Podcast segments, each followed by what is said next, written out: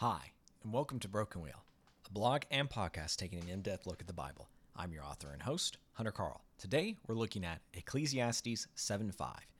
It is better for a man to hear the rebuke of the wise than hear the song of fools.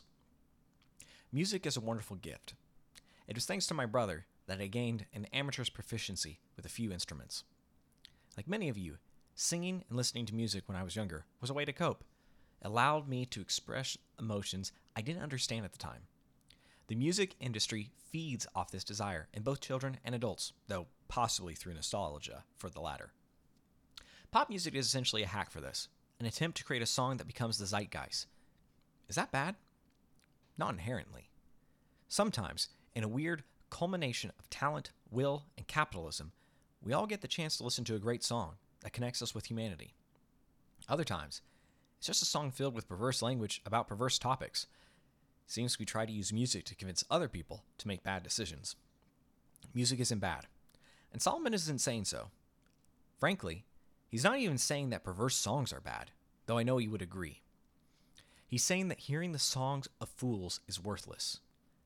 Listening to them sing anything is a sincere waste of time. Why? Well, even if it's a good song, they may not treat it with the respect or dignity it reserves. Music speaks of something deep in us, a rhythm.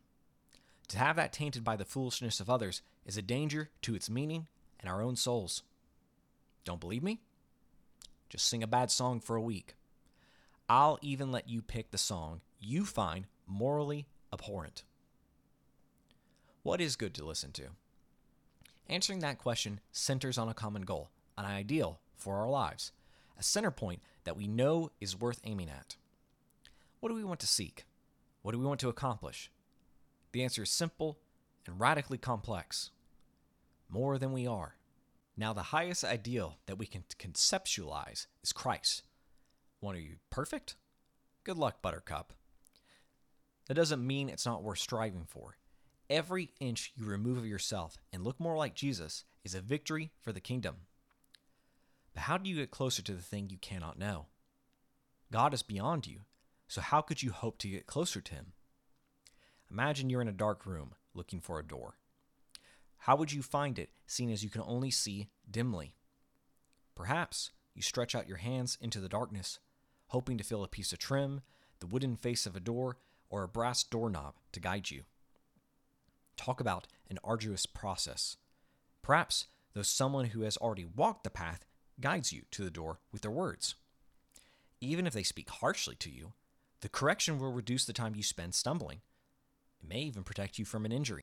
Therefore, a wise man loves rebuke because he knows he is going on an unknown journey, one that only others can guide him by their corrections. Why rebuke? Why not a simple list of do's? Why not a list to enlightenment? Why do you have to figure everything out on your own. Where's the map? Wise men know that to lay the path out before you is to steal the work. The journey is your own, and to truly complete it, you must labor for it. Love Jesus? Then love rebuke. If you liked what you heard today, visit brokenwheel.substack.com and sign up to get this podcast and blog posts into your email. The podcast is also available on iTunes and Spotify. Please rate and review us there. If you want more of my writing, visit the About page on my website to read short stories I recently published in journals such as the Blue Mountain Review. Thanks, and have a great rest of your day.